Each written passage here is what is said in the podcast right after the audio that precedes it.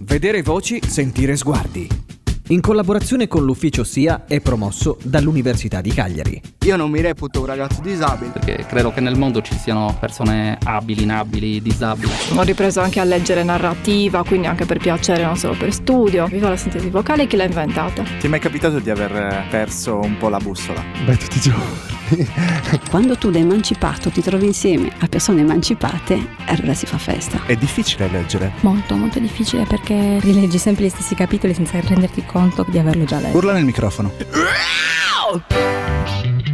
Nome? Marco, Perché sei qui? volevo parlare un po' di me, delle mie problematiche. Quali sono questi problemi, se così possiamo chiamarli? Vabbè, i problemi possono riguardare appunto molti elementi, i miei obiettivi, comunque insicurezze per quanto riguarda sia il campo universitario che appunto la mia vita privata, ecco. Cagliari è una grande città e quindi presenta insieme alla sua grandezza grandi problematiche. Le problematiche che può avere effettivamente come me qualsiasi ragazzo disabile per spostarsi. Qual è la tua disabilità? Io sono nato con appunto una problematica che non mi permette eh, di eh, muovermi senza l'ausilio appunto di stampello o di carrozzina. Come si chiama questa disabilità? Tetraparesi spastica. Ti piace la parola disabilità? La parola disabilità è una parola che effettivamente può sminuire la persona perché la sminuisce, la mette in un angolo. Noi siamo come tutti gli altri, siamo studenti, siamo ragazzi, viviamo effettivamente in un mondo normale, quindi la parola disabilità è una parola che limita eh, l'uomo, limita effettivamente la persona. Come funziona la tua malattia? È una malattia che mi porterò eh, dietro effettivamente tutta la vita. Può portare anche delle diverse conseguenze oltre al cammino, il fatto di spaventarsi per i rumori improvvisi, i rumori forti. Rumori, mi puoi fare un esempio? L'esempio banale può essere appunto un battito, un battito di mano oppure un clacson,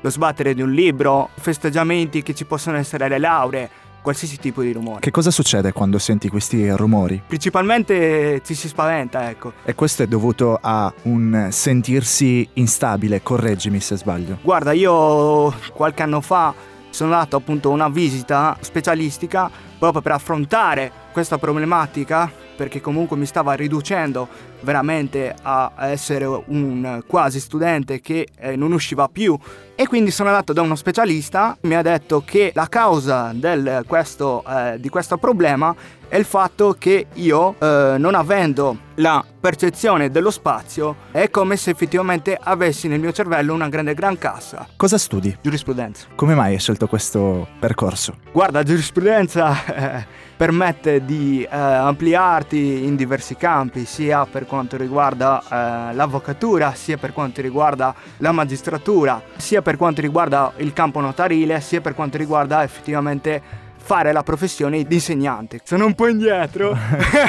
con gli studi, però dai, poi vedrò. Adesso pensiamo alla laurea e poi si vedrà. Qual è stato il tuo rapporto con i tuoi compagni di scuola e qual è il tuo rapporto adesso con i tuoi colleghi universitari? Con i miei compagni di scuola è stato un rapporto amichevole, tra virgolette, perché chi ha questo tipo di disabilità e questo tipo di atteggiamento allo spaventarsi viene un po', eh, tra virgolette, preso di mira, ecco, eh, negli scherzi dei vari compagni di scuola. Però dai, all'università sei da solo, anche se vai a lezioni con i tuoi colleghi, vai a studiare appunto da solo. Sei tu il libro, quindi non c'ho, non c'ho nessun problema. Ti capita mai di sentire il peso dello sguardo delle persone? Può capitarmi, ma eh, non ci faccio neanche più tanto caso, anche perché io non mi reputo, come ti ho detto prima, come ho detto all'inizio, un disabile. Quindi cerco di comportarmi appunto come se non avessi questa disabilità.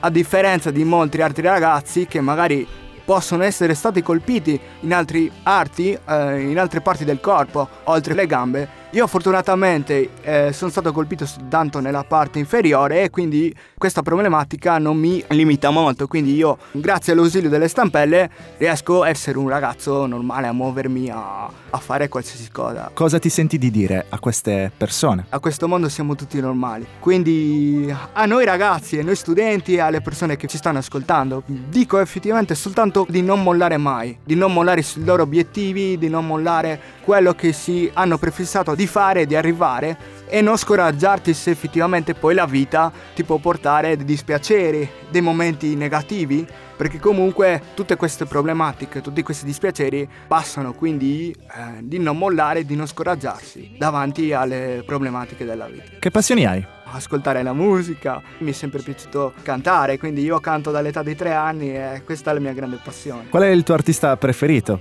Eh, in questi ultimi anni ho sempre ascoltato è appunto Ligabue, Una canzone di Ligabue è la prima che ti viene in mente? certe notti. Cantamene un pezzo. Certe notti la strada non conta, quello che conta è il sentire che vai. Basta? Come mai questa canzone? Racconta un pezzo della mia vita, cioè io principalmente nelle canzoni racchiudo un pezzo della mia vita, del mio essere. Credi che il lavoro del- dell'ufficio disabilità sia importante per gli studenti disabili e non? Guarda, eh, l'università ha una grande attenzione, che ci sia un ufficio apposito dove lo studente disabile può rivolgersi per qualsiasi problematica, ben venga, ben venga. Trova invece un termine una frase per chiudere questa intervista. Il mio motto, il motto di appunto di non mollare mai. I ragazzi come me, ma non solo, non mollino i loro obiettivi, i loro desideri e chissà, magari i loro sogni.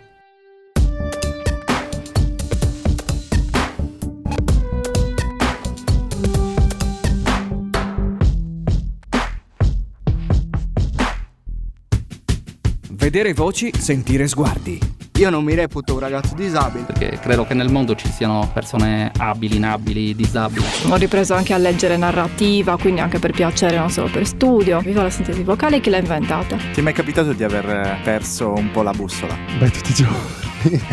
Quando tu da emancipato ti trovi insieme a persone emancipate, allora si fa festa. È difficile leggere. Molto, molto difficile perché rileggi sempre gli stessi capitoli senza renderti conto di averlo già letto. Urla nel microfono.